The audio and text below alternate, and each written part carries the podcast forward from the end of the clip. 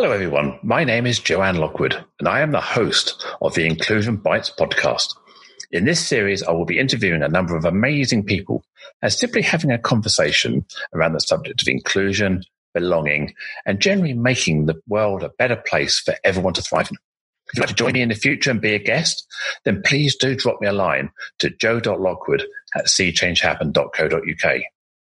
You'll also be able to catch up with all of the shows on iTunes, Spotify, and all of the usual places.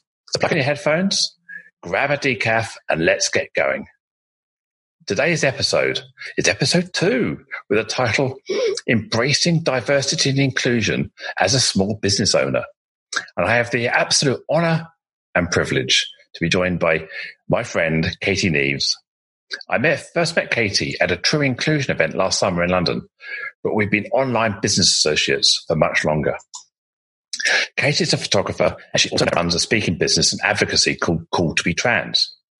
So earlier I asked Katie to describe her superpower and she said being able to connect with people, be very honest and to be able to get her passion across. Isn't that amazing? So hello, Katie. How are you? Hello, Joe. Thanks very much for inviting me on podcast number two. Woo, Yay. Woo. Exciting. So, tell us a bit about yourself. Uh, what what is your business? What do you do? Right. Well, I basically um, I've been a photographer and filmmaker for uh, 33 years. Um, but two years ago, I came out very publicly as being transgender after living for 48 years as a man. So I now have a new business as a trans ambassador, which runs alongside my photography business. So I help companies um, with their diversity and inclusion by doing trans awareness training, public speaking, and media appearances. But I'm still doing the photography as well. So I've got I've got those two things on the go. Um, uh, but it, it, they fulfil both of my passions. So I'm pa- passionate about photography and video, and I'm passionate about helping people, um, you know, with their diversity and inclusion. Um, particularly, I think in, with, with, with trans, I think what I find is that a lot of a lot of trans people don't know that it's okay to be trans, and mm. as you know, it really is. it really is. Um, I don't think so. but, but, so many people, so many trans people don't know that, and so I want to try and, if I can, lead by example and just show people that you know I'm I'm happy. I'm, I'm so much happier as I am now, um, and um, you know, uh, yeah, life's good. Yeah, so you must have had a, a dilemma those two or three years ago about your business, uh, how people would accept you, whether the world was ready for a Katie like you, or whether you'd uh, you'd find your business falling apart. I mean, how have you found the world to be in the last couple of years? Uh, it's been an interesting couple of years. I say it's but but good though. It's good on the whole. Good. Um, I've had had some challenges along the way. I mean, the first challenge was that the name of my photography business was and still is named after my old male name, which is Martin. So it's called Martin Neeves Photography and Film. Now, things when uh, when I was about to come out, the uh, you know it had been an established brand for 22 years then, and I felt that I didn't want to change the name of the business because um, I could have changed it to Katie Neeves Photography and Film, but then I, th- I thought, well, nobody would know who I was. So I thought I had to keep the name of the business the same. Otherwise, it'd be starting like starting from scratch. So I thought the only way I could do it was to come out very openly and very honestly as, as being transgender, and continue to do that to this day, which, which I am. So I thought the only thing to do is just to, to be very open and honest and be big, bold, and out there. So what? so what I did, I um, made a coming out video and I sent that to all my clients and I put it on all my social media um, and then sat back and you know worried. Yeah I didn't know what the reaction would be. I was I was absolutely brooking it Joe I'd say yeah. yeah. It was technical it was term technical term. Absolutely. It was just I really didn't know because everything was riding on my whole livelihood my reputation everything was resting on the reaction to that video. I was so worried um, but what happened was I, I, I, I put it, the first social media I put it out on was Facebook. And I remember my finger hovering over the mouse very nervously thinking, as soon as I make that click, my life will never be the same again. But and anyway, I, made the click and then I, and then I waited. But then I had a job that I had to go out on. And I went out on this job I remember very clearly now. I, my mind wasn't on the job at all. I just, I just wanted to get it done as quickly as possible. The client was very happy with the pictures and everything, but I couldn't wait to get back just to see what's happening on Facebook. And I tell you, I needn't have worried because when I got back, I was inundated with literally hundreds of messages um, of support. It, it was amazing. I, I, felt so loved. I really did. And, and it went from being something that was um, something I was absolutely dreading to, mm. to, be one of the most uplifting experiences of my life. It was absolutely incredible. Um, and, and, I was, yeah, as, as well as being um, inundated with messages of support from, from friends and from clients, I was also uh, I also had a lot of messages from other trans people saying that they'd been struggling with it, but what I'd said had really helped, and and they thanked me for it. So that really spurred me on. You know, it's, it's been been incredible. Um, but say you're asking about the the reaction from from clients. Mm. I have I've had a variety of. I have lost some clients through it, um, and I expected that I would because the, the, problem is that as a photographer, um, I haven't got any long term. Um, you know, contracts. It's all short term stuff. So people phone up on freelance. You know, people phone up. They need it. They want a job doing a quote for it. If they find it acceptable, I do it, and that's it. And then it's on to the next one.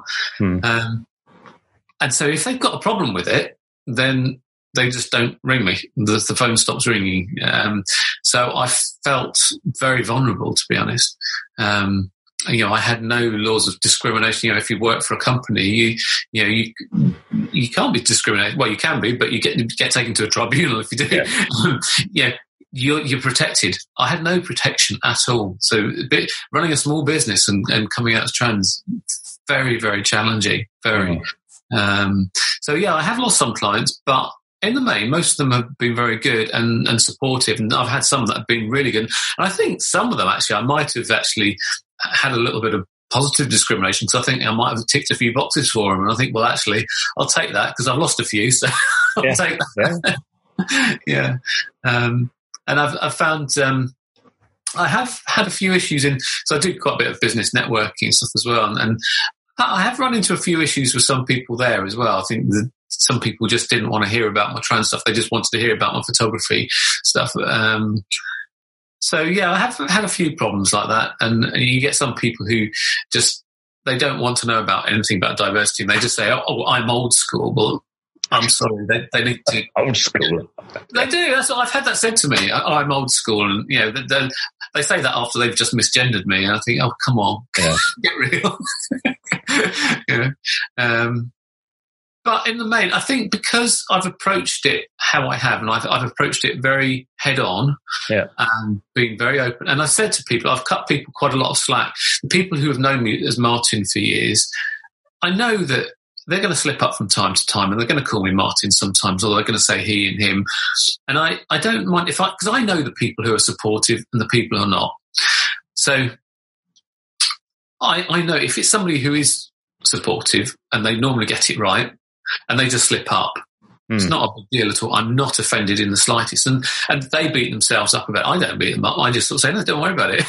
they just, apologize, yeah, just apologize and move on. But I know they're beating themselves up about it. But I also know the people who aren't supportive and the people that deliberately misgender me, and then that's abuse, and I won't stand for that. so, mm. But you know, don't you? You know the people. Oh, yeah, who- yeah. I, I, I have a very similar outlook on life, but I kind of categorize people into several boxes. One box being you've known me for 30, 40 years. Yeah. It's difficult, and I know it's difficult, and yeah.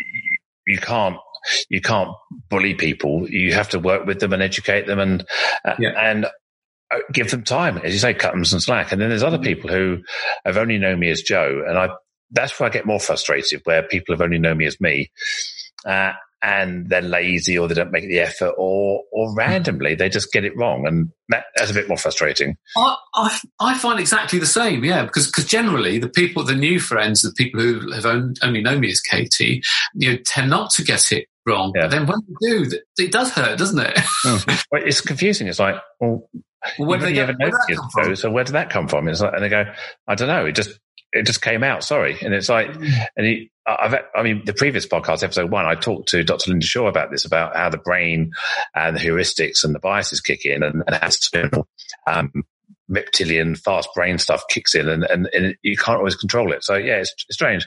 I suppose I get mostly frustrated by service providers. So someone who's working in a shop, a restaurant, um, airport check-in trains, where, where people are paid and their role is customer service. That's where I get most frustrated because I would like to think in the investing in the initiatives, they're making the train staff train. Okay, just look your slip up. I find often people to not either educated or they're just a bit lazy beyond what they should be. So those are the people I, I tend to get most frustrated with, you know, ordering mm. coffee in Starbucks or Costa or one of the concessions on Waterloo Station and you get a, what do you want, mate? Or you ask so and you think, come on, really? I've, had, I've had a long day. Can I just go home without you mm. adding to my burden, you know? Yeah, exa- exactly, exactly. It's just yeah. Um, when I had um, I did a, a job recently for a photography job, and uh, it was on a building site, and the um, the client was, was was actually there. He's a developer, and he was there. And, uh, it's funny when he when he phoned me, he found me found my website. Of course, it's got Martin Neeves photography all over it, but it's got a bit about me. It's got a picture of me, and it says I'm Katie, and it, and and and explains all about my transition and things. So I'm very open about it. And so he, he phoned me to get me to quote for this job, and he subsequently booked me for the job. And then when he was on the phone, he said, said uh, "Oh, so he hadn't read it all properly." He said, "So, so who's Martin then?" So I said, "Oh, I used to be Martin. I used to be called Martin, but I'm in transition." And he said, "Oh, right, okay." And you know, I, I assume just he accepted it, fine. Anyway, I then got the job, and I went out on the building site to do this this this job. Um, and all the builders that, that I spoke to, and they they were fine, and yeah, they clearly saw me as, as, as the real me, and you know, they, you know, they, sort of calling me my dear and everything, and you yeah. know, it's fine. Yeah. Um, but then at one point when he was talking, we were talking as a group, and and, and there's some builders there, and then him and me, and then he referred to me as he and him. And I thought, where did that come from? And so I just corrected him, so she. And then after that, he couldn't actually bring himself to say she or her. He was he was just saying Katie the whole time. So he, he, he couldn't he couldn't get the pronoun. I thought, well, okay, well that's. so I don't know whether that was him just not yeah. accepting me as, as female, but I, I, don't know. But it just seemed a bit odd that he couldn't actually bring himself to say her or she. It, yeah, I find some people it's easier to use your name, and and yeah. and I say this to people when I'm training that if you if you're not sure, you're not comfortable, just use someone's name all the time because they say that's their name, you can't get it wrong. Uh, uh, mm. so that is often the best way out. If you're if you're, you're if you're worried about making a step up, just stick to the name. Yeah, or or even just just go for for, for they them because that that covers yeah. that covers everyone. you can't get it wrong that way, can you? No, not at all. No. Well, there's some people do question the use of uh, a singular they them, but we all know the, the challenge with that as well. But yeah, yeah. so so you must have had a as you said just now, you had this big dilemma. You obviously planned it. You were going to do what you had to do and you mm-hmm. picked a date. So how many times maybe in the last year before that had, had you had that go, no go situation or was this kind of, this was the first attempt at, at doing it or you, had you backed off before? It was actually the first attempt at doing it. Yeah. yeah. No, I, it, it, yeah, I did it all pretty much to plan.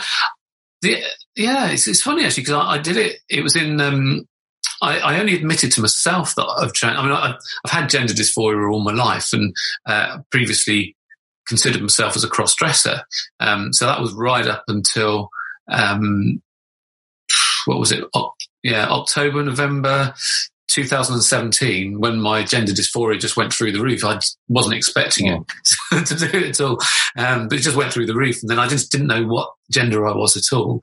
and then after the whole journey of discovery, then went up to uh, it was January, yeah, January the 11th, 2018. That's when I admitted to myself that I was trans. And then it was um, then like full steam ahead. Right, I admitted myself. I need to do something about it. And then I just started planning for it. And because of some of the work that I had in, some of the weddings that I was photographing, particularly, that was the that was the main concern. Uh, I wanted to start living full time as female from early September. And that's exactly what happened. It was September the 2nd that uh, 2018 that I started living full time as female. But what I did do, I came out to everyone earlier. I came out on the 26th of April. uh, 2018. So I had quite a few months in between, and that was really, really awkward. If I'd had the time again, I wouldn't come out as early. Um, but I, what I did, I did a straw poll of, of quite a lot of my trans friends, and say, say, well, look, you know, I'm planning on coming out in September. Uh, sorry, just going full, full time in September. Yeah. Should I come out earlier? Should I come out now, or should I wait till a, a few weeks before? Because the original plan was to come out just a few weeks before and then just get straight get straight into it. And pretty much unanimously, they said no. Um, come out earlier, come out now, sooner rather than later. Give people time to get their heads around it. So, um, so I thought, okay, so I did. So, say 26th of April, that's when I came out. But people actually got their heads around it a lot quicker than I gave them credit for. And then I found that they started getting impatient with me because I what was happening is I was living that double life where yeah. people knew that I was trans. I'd come out as trans. They knew my my female name was Katie. So, but uh, uh, business networking and and on jobs, I was still presenting as male. So it was a very, very confusing time all round. And so I was getting a lot of people were, was, well, some people were calling me Martin, some people were calling me Katie, some people were calling me Matey. and, and I, and I had a lot of, um, hello, uh, you. they, didn't, they, didn't, know what to call me. It was a very confusing time for them, bless them. oh, I love Matey. I think Matey's fantastic, isn't it? That's Matey, a, yeah, I had a lot of that. yeah, yeah, I never expected at all.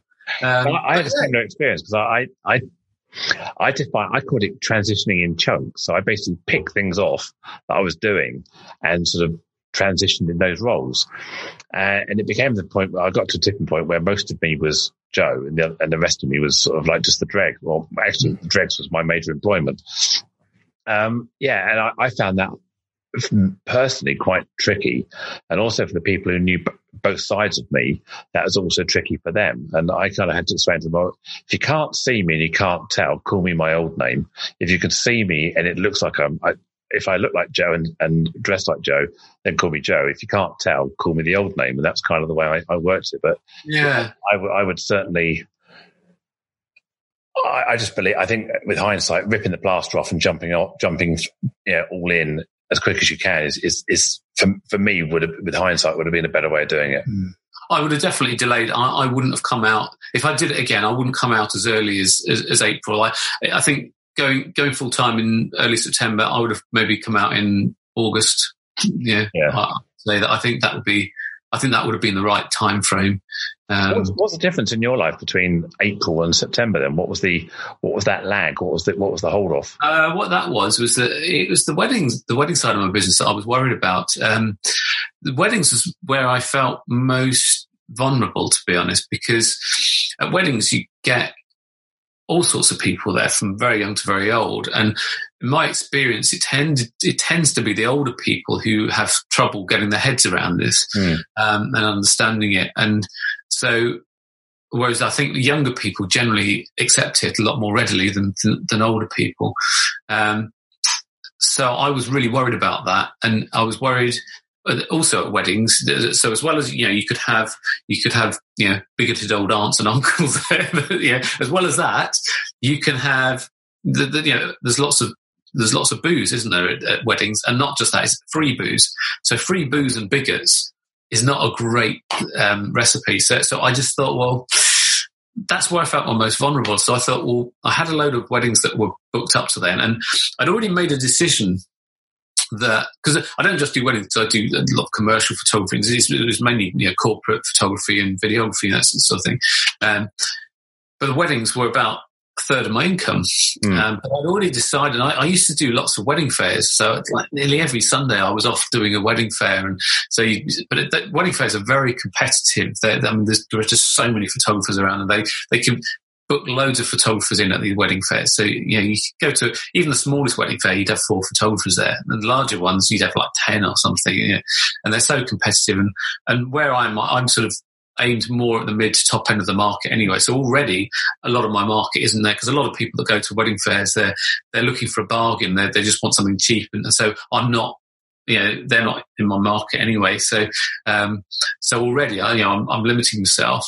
But then I, I just felt really uneasy, particularly mainly because of my voice. Um,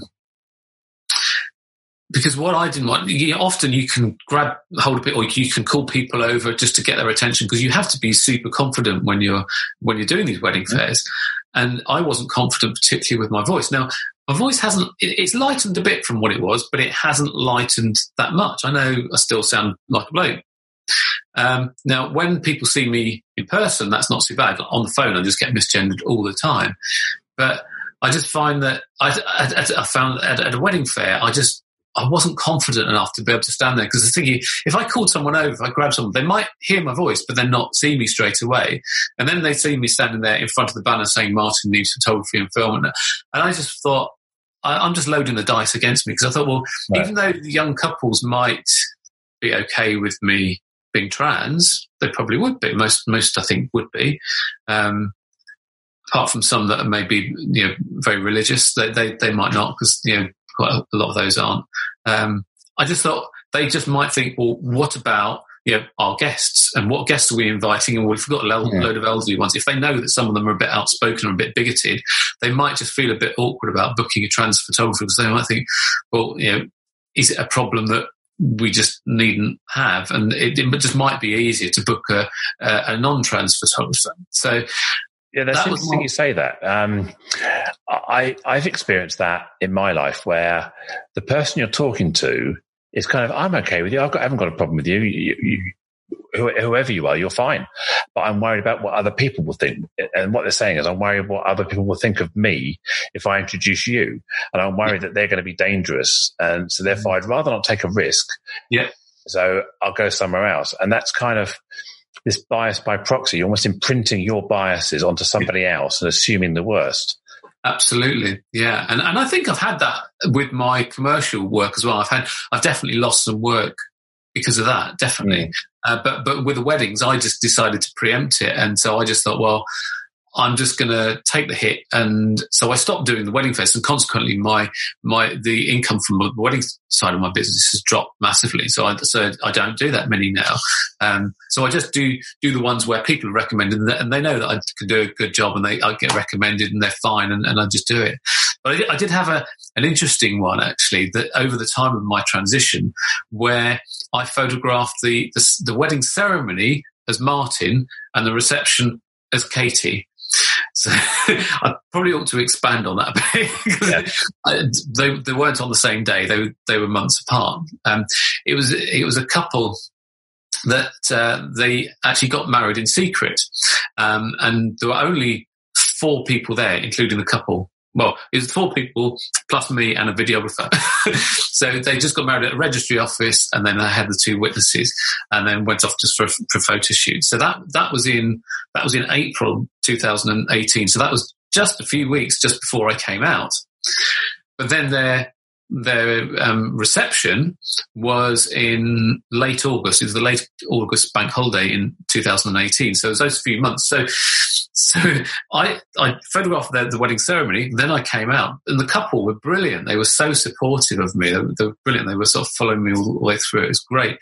And they, although their wedding reception was just before I was going to be living full time as female, because originally I was planning to do that as Martin. I was because a whole load that I had lined up that was going to be as, as Martin, and I was just going to do that and just do that and put it to bed. That's it. Yeah. But they were so supportive. They really encouraged me. They said, "Oh, you know, we'd really like you to do it as Katie." And uh, and I didn't know whether I'd be able to, and I was oh, I don't know. I, I was really nervous, and um, and in, and I said I'm going to have to leave it to the last minute to decide whether I can do it or not but I did it, and I'm so glad I did because they were brilliant, and I didn't have any problems at all. And the majority of, of the sort of style of photography that I do at weddings is reportage, so it's very natural documentary photography, a lot of candid photography because I think it is so much nicer and it brings out the the characters yeah. of people. It, it, also, it's less intrusive on the wedding. So that was what the majority of it. So the majority of the time, people didn't. Most people didn't hear me speaking you know, loudly anyway. So, so that wasn't a problem. But the only problem was that they did want a few group shots, which most couples do. Of course, with those, yeah. I had to get my voice. Of course, corral them in, and of yeah. course, yes. There's one thing, you know, talking in a more feminine voice. Anyway, there's another thing. Actually, projecting your voice doing it, it's really hard. It's, you know, it's, you know that it's, it's hard, isn't it? So I was, I was just so conscious of it. I was so worried, but I'll tell you what, I didn't have a single problem. It was yeah. just brilliant. And the, it was just, it was a lovely wedding. Was, and I'm so glad I did it. And it was a real confidence booster. Um, so, so this was two years ago and all these anxieties, all these apprehensions. So the voice was a big deal. You, yeah, you, yeah. People were going to say. So looking back to two year old self, two year ago old self, um, what advice would you give yourself? I mean, what have you learned over those two years? I think I'd um, I'd tell myself to not worry so much um, because actually, I, I, remember the first time, you know, apart from that wedding, but the first time I went out on a commercial job and started living full time as Katie and just, just, you know, just going out on a job in a dress, I was thinking, oh God, yeah, what, what, what people going to say? What? and it's, it's like, well, without exception, people yeah. have just treated me with the utmost respect and as the professional that I am and that I I'm there as a photographer and, and, I know I can do a good job. I'm confident with what I do. And I think the more I've done it, the more confident I've got. And I just go in there and I don't even think about it now. This is me. This is the real me. I just go in and um, do my stuff. And, and I think, I think a lot of it is what you portray, what you project comes back at you. If you mm. go in there all nervous with your head down or looking over your shoulder and I've got any funny looks and what people saying and then you you make yourself a victim and, and you you attract that sort of thing. Um, but because now you know I'm just like really confident and don't even don't even think about it. That comes back to me. It's great. Yeah. yeah. No, I, I completely agree, and that, that's kind of what I learned over the last few years as well. That if you go into the world with a smile, the world smiles back. If you go into yeah. a frown, the world frowns back. So, yeah, treat people as as you want to be treated, sort of thing, and it, in a way where open your heart, open your arms to people, and, and they they embrace you. And I, I, think that's not just trans people, but all people. If you go in with a, mm.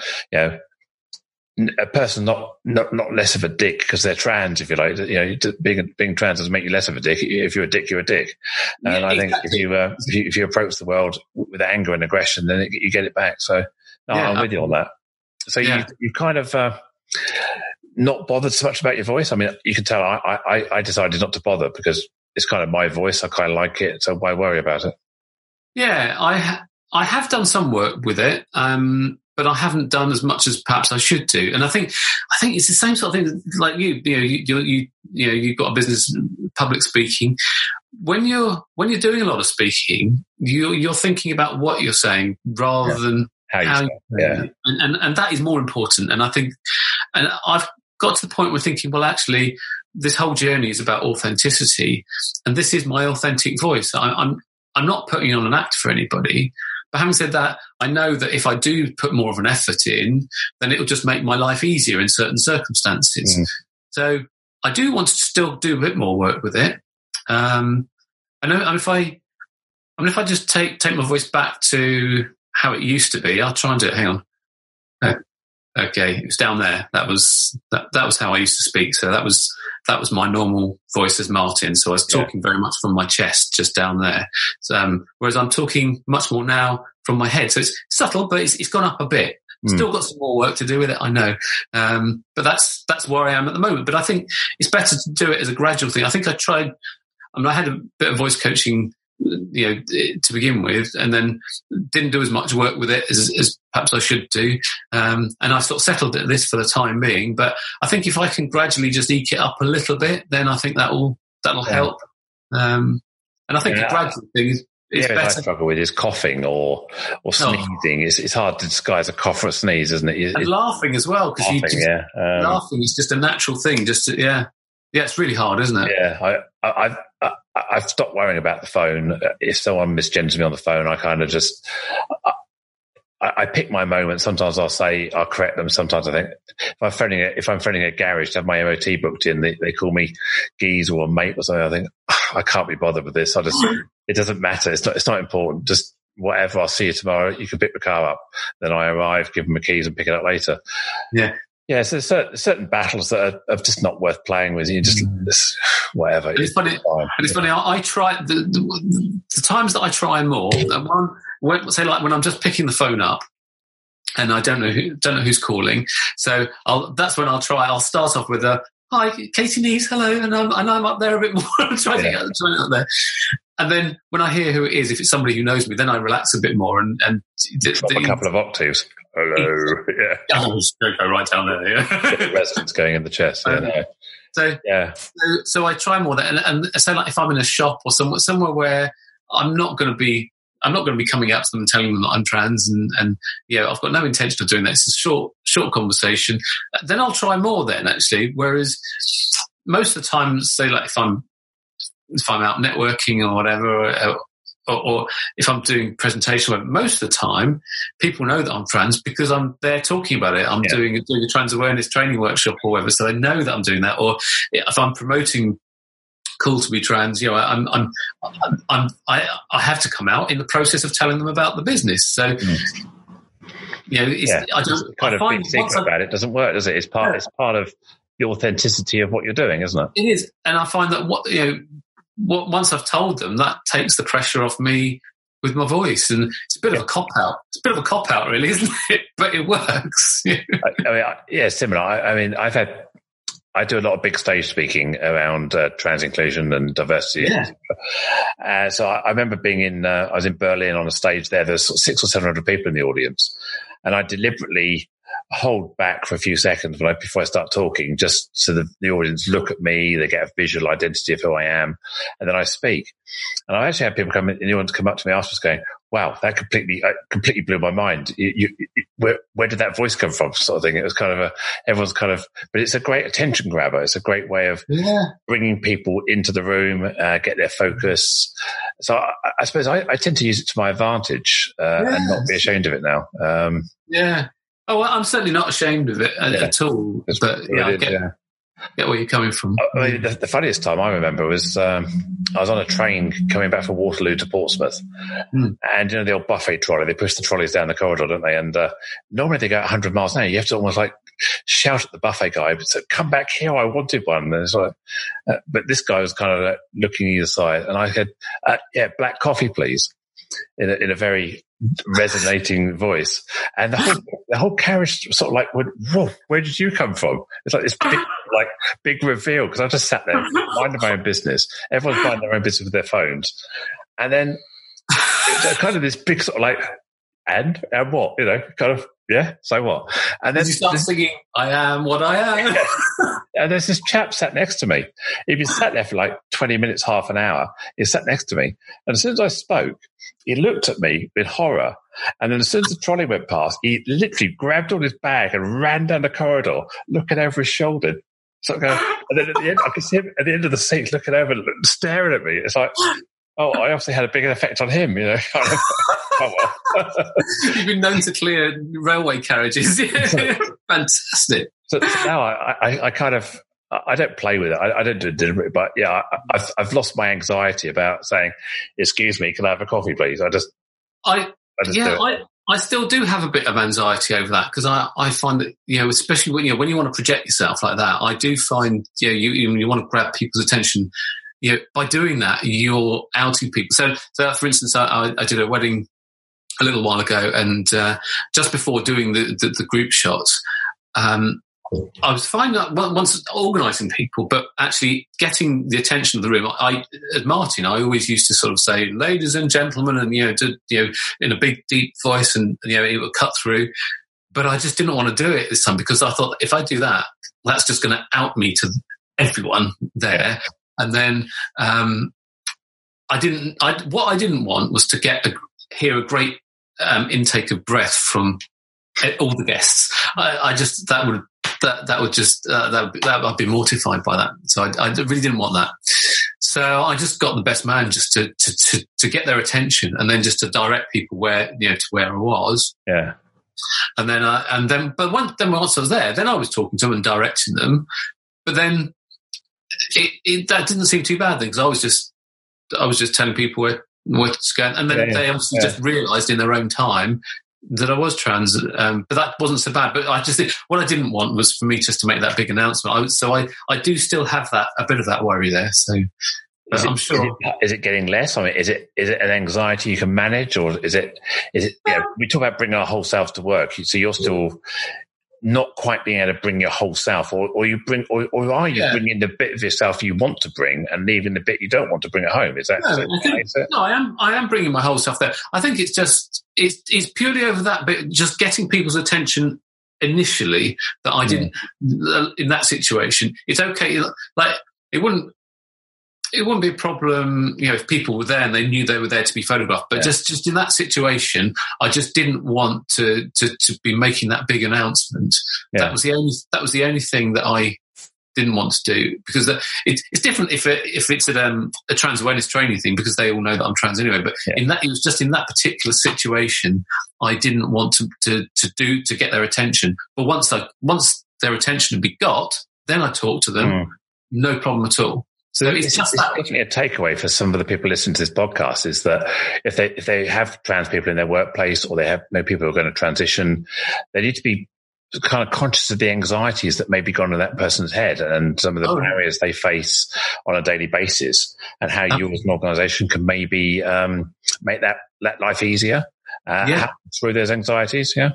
Absolutely. Absolutely. And there are so many, aren't there? I mean, and just, I mean, just, just in you know going to work in a dress for the first time is yeah. I mean it's hard. It's really hard. I was consulting with a a big global multinational based in Paris, and they they called me in to help um, advise them on a, a, a, person at work who was who wanted to transition, and this person had some major anxieties, and they built it up into a point where they they believed the world was going to discriminate against them, regardless mm. of any evidence. But the company was was absolutely super supportive. But this person was convinced the security guards were laughing at them behind their back. The people in the mm. canteen were laughing at them. And I wouldn't quite say it's paranoia, but there's a level of projecting what they were expecting onto people. Yeah. But one of their big anxieties was the toilets. I mean, we all, we all, I don't think any trans persons ex- exists that hasn't had a toilet conversation with somebody, or at least mm. been part of the debate. But one of the big challenges they had was they'd never been into this particular lady's toilet. Right. Yeah. So they, their major anxiety was walking through that door for the first time. And you don't know what's on the other side of the door. You don't know what maybe the protocols are, what it looks like, where the hand soap is, where the towels are, how the cubicles lock. So if you're trying to just get in, get out, get with your business, that initial bit of anxiety about the protocol and just what's in there can be a bit of a shock. I mean, mm. I just said to the um, the HR manager there, well, why don't you allow or invite this person to maybe after hours use the toilets, feel comfortable in there, you wait outside and just say, just experience that environment in your own time. And yeah. then when they come to use them the next day, the anxiety's gone. Uh, and maybe again, out of hours, allow them to walk into the building, allow them to walk into the lift, allow them to feel that relaxation. So when they do it live with people around, they haven't, it's, it's not brand new experience. Mm. And, and these are a couple of things I, I often say to companies is by going that extra little bit of mile, you don't even think about as, a, as a, an issue can really change someone's lives, but just by giving them that space to be, be themselves. So I, I remember, I don't know if you've, if you've had this experience, but motorway service stations, at the first time I think I, I went to a motorway service station you walk in there, everyone's just kind of milling around, aren't they? Eh, no, eh, you're either doing something or you're sat there waiting for somebody who's doing something. And there's a whole load of people just milling around in this, in the, in the sort of area between Costa and, and mm. KFC and all that bit. And then the toilets are right dead opposite mm. you, aren't they?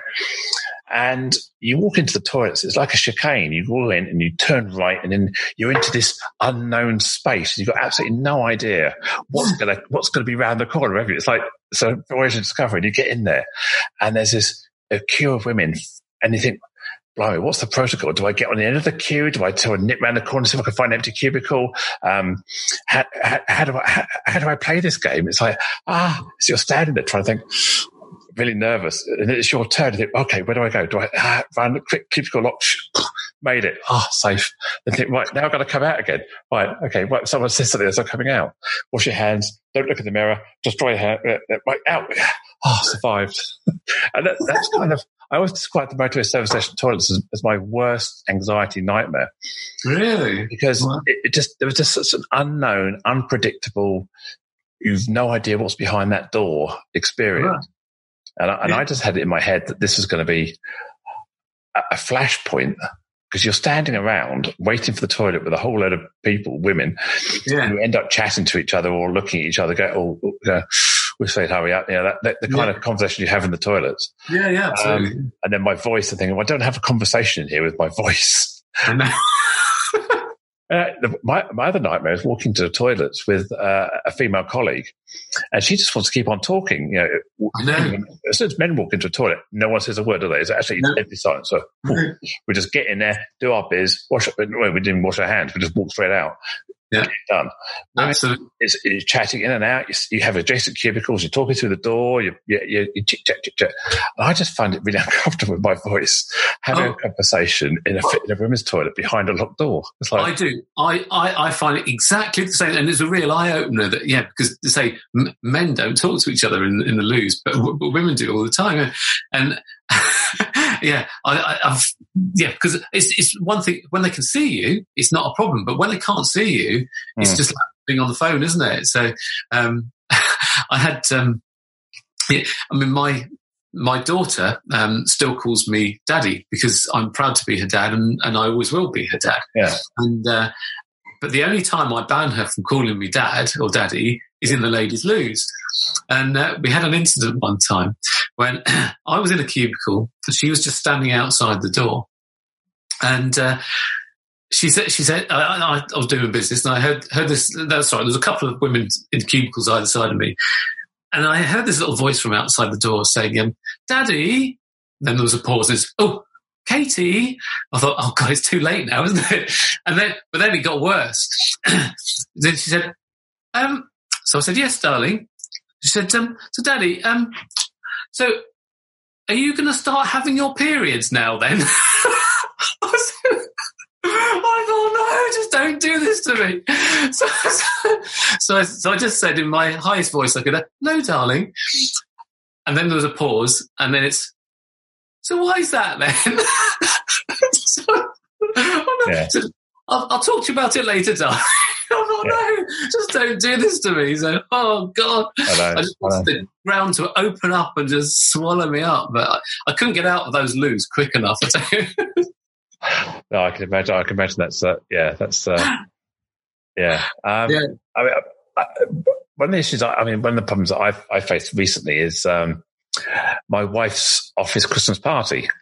Okay. So I've I've been out and about transition for three and a bit years now. Mm. The world's known for nearly well three and a half years, mm. and I've never made my wife's Christmas party before because in the early stages, she didn't know how to approach the subject. She didn't know how to tell her colleagues that, oh, by the way, my husband's trans. And mm. in case it reflected badly on her, yeah, she's got her own anxieties about how she's going to be judged.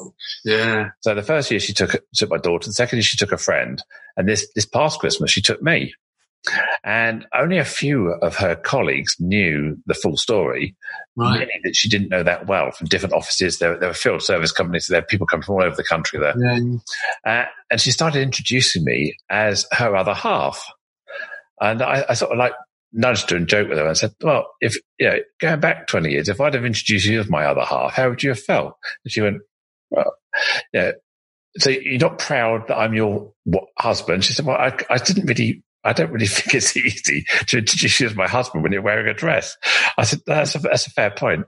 So just that's a gendered term, isn't it? Yeah. The, yeah. we kind of, we kind of agreed that other half was better than partner because partner Im- implied some other relationship. So we, we, we decided to stick with other half. And, uh, yeah, but it's very interesting just to watch her coming out, if you like, to people. Mm. Uh, yeah and, and, me having conversations with their work colleagues. And I remember chatting with one lady around the table. You know, you sit sit around the table eating your turkey and stuff, and uh, and three quarters of the way through the conversation, she kind of I said something about what I do, you know, trans work, trans awareness workshops and all this sort of thing.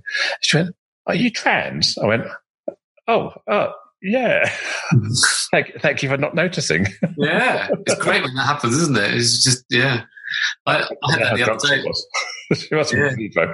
I mean, I, I, well, I, I, suppose I have a quite a limiting belief about my voice. So I, I kind of just assume that people suss it with my voice. I don't, I don't, I don't. I, I assume the same. Yeah. I assume exactly the same, Joe. Yeah, I, I, mean, I had that the other day. I was at a, networking thing, and uh, I was talking to this woman, I'm talking for about ten minutes to begin with, and, and, mainly talking about the stuff that she was doing to, to begin with. And then she, then she said, "Well, so what do you do?" And um, so so then I just said two, well, well two things. You know, I'm, I'm, a photographer and filmmaker, and I'm also a trans ambassador because um, I'm transgender. And, and then she, the look on her face, she looked so shocked, and yeah. then, and then she just said. Oh, I've got to give you a hug. And she gave me this big hug and then spilt all her coffee everywhere.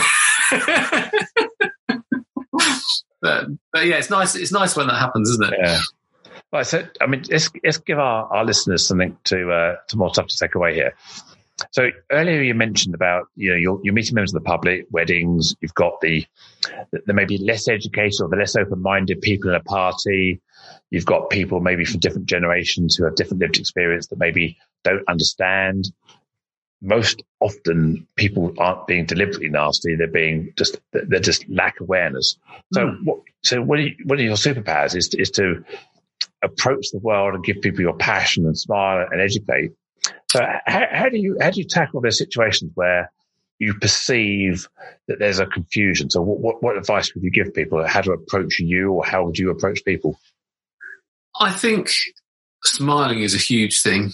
Uh, I think it goes such a long way because it just breaks down barriers and it and it shows people that you're confident and you're happy in yourself. And I think it's such a big thing. You, there's a lot of trans activists about that. Uh, um, a lot of them very angry and, and you know, I, and they're, they're fighting a good cause, but I think a lot of the time they end up damaging the cause because they turn people off it. Whereas I think if you can actually just bring them along and, and uh, acknowledge that, that that they're struggling to get their heads around it, but then help them with it and and actually just show, well, you know, I, am not somebody to be afraid of. I'm not somebody to be pitied.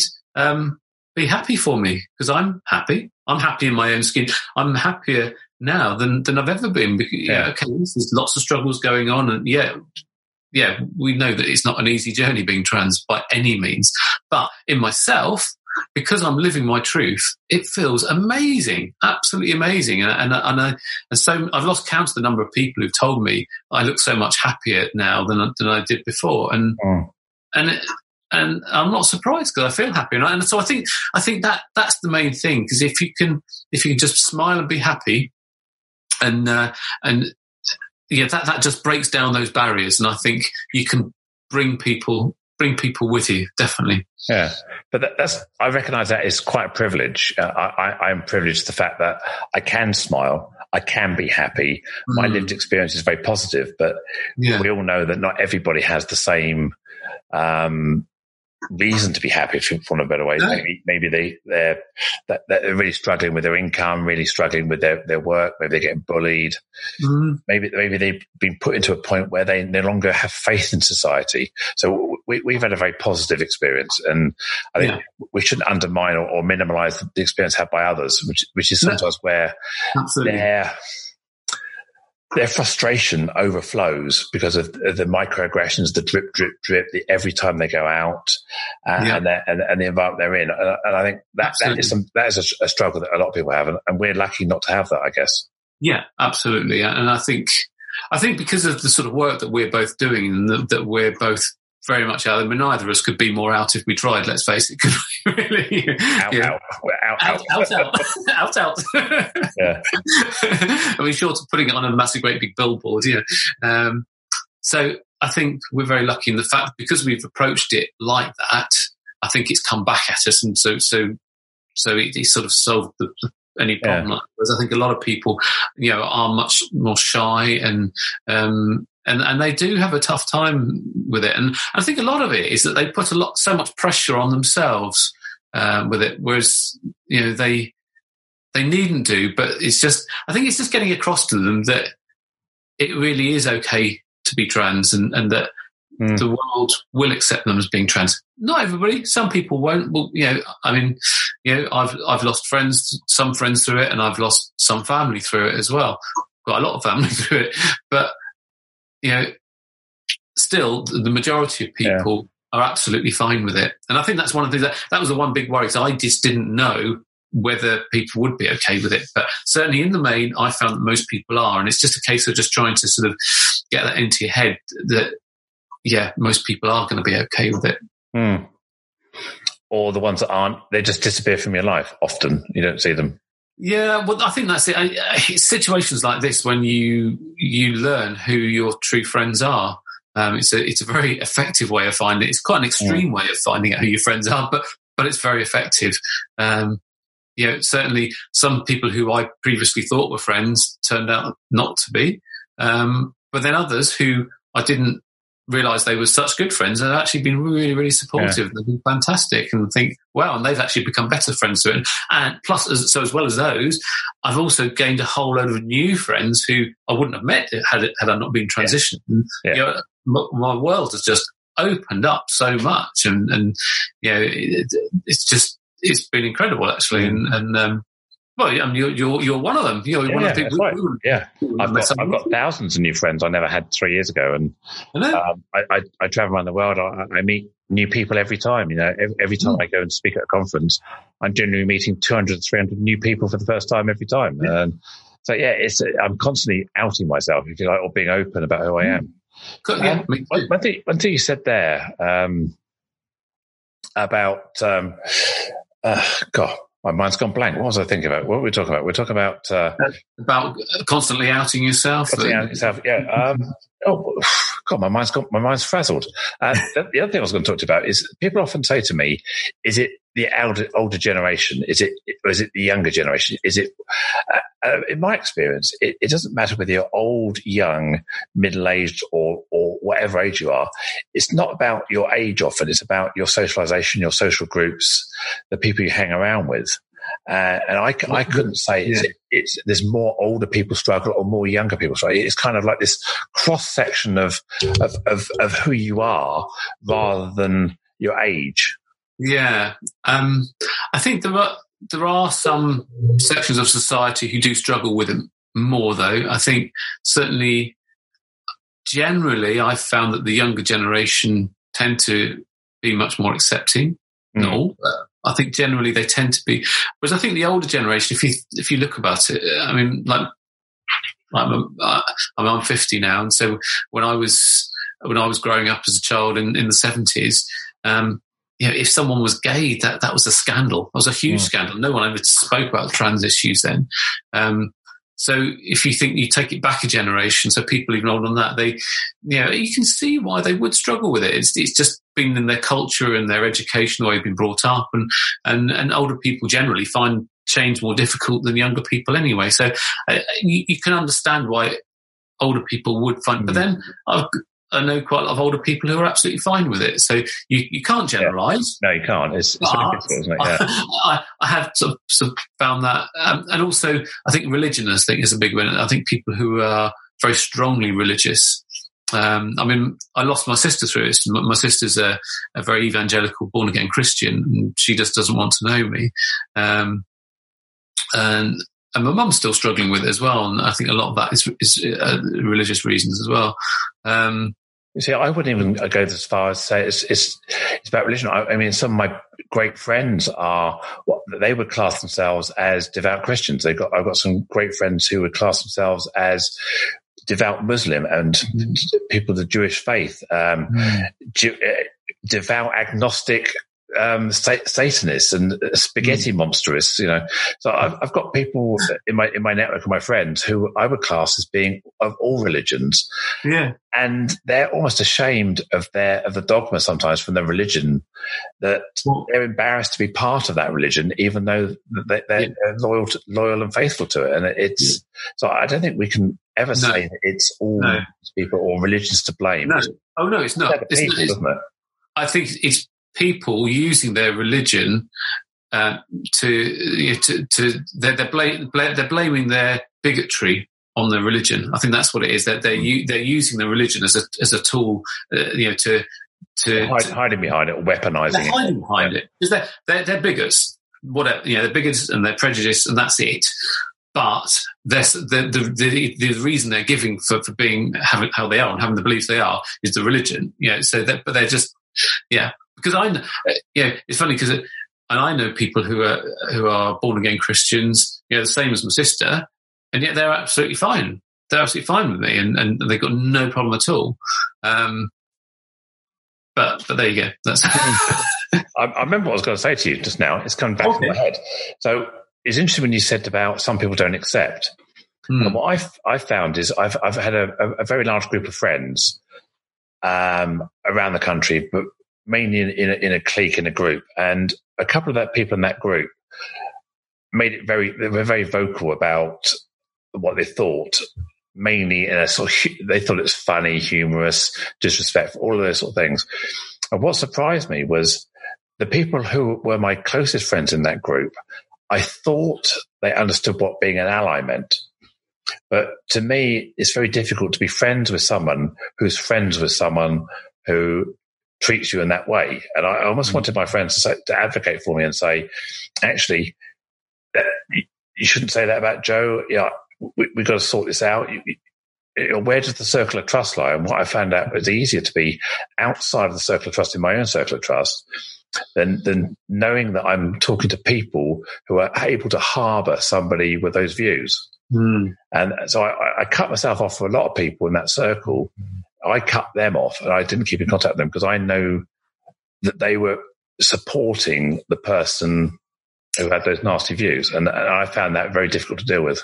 Yeah, and I think that that is what an ally and what a true ally does is stick up for it when they hear that. I, mean, I, I had I had um I went to um, a black tie um, reception just before Christmas, and um, I was you know fairly well known in, in the group there, and but there was there was there was a, there was a chap that was that was there who who um, was talking to another man, and he, what this first one pointed me out and said, "Oh, you know who that is? Yeah, see, see that woman over there? Yeah, she used to be Martin Neeves, you know, yeah, and and, and but and, no, I don't get it at all, and and, and there's, there's been quite disparaging about me, but she was actually talking to somebody who was a real trans ally, and and and he was he he watched quite a lot of my vlogs and everything and stuff the stuff that I've been putting out on social media, and so that had educated him, and he said, well, actually, there's a lot more to it than you're just thinking now, and he he just then explained to him to this other guy.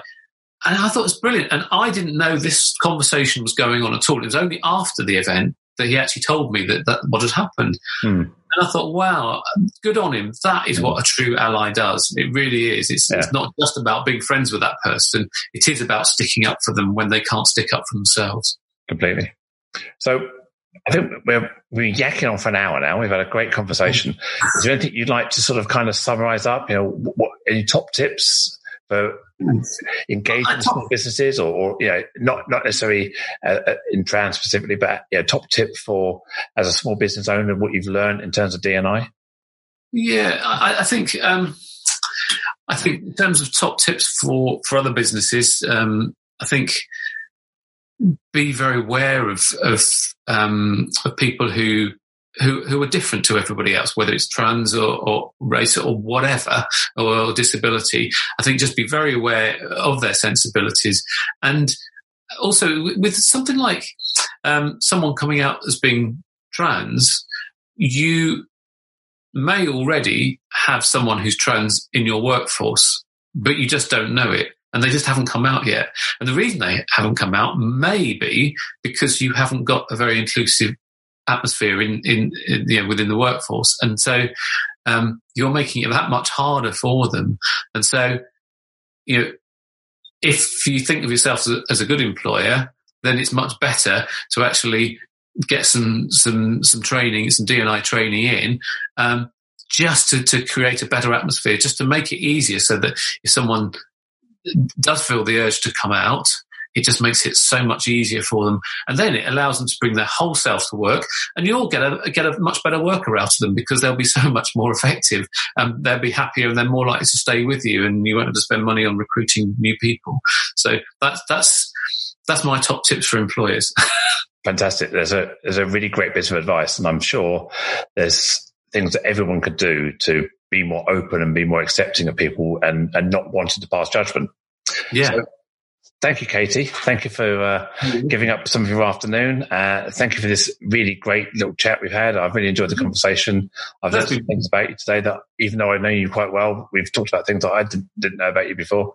Oh, there you So, go. and to our listeners, well, thank you for listening. Uh, please do subscribe and click on the link below. Uh, you can keep updated with future episodes of the Inclusion Bites podcast. That's Bites, B I T E S. Uh, I have a number of exciting guests lined up. That I'm sure you will be inspired by over the next few weeks and months. And if remember, if you'd like to be a guest, then please do let me know. So my name is Joanne Lockwood. So joe.lockwood at seechangehappen.co.uk. I welcome your feedback and suggestions and how we can improve the show. It's been a pleasure. See you soon. Bye.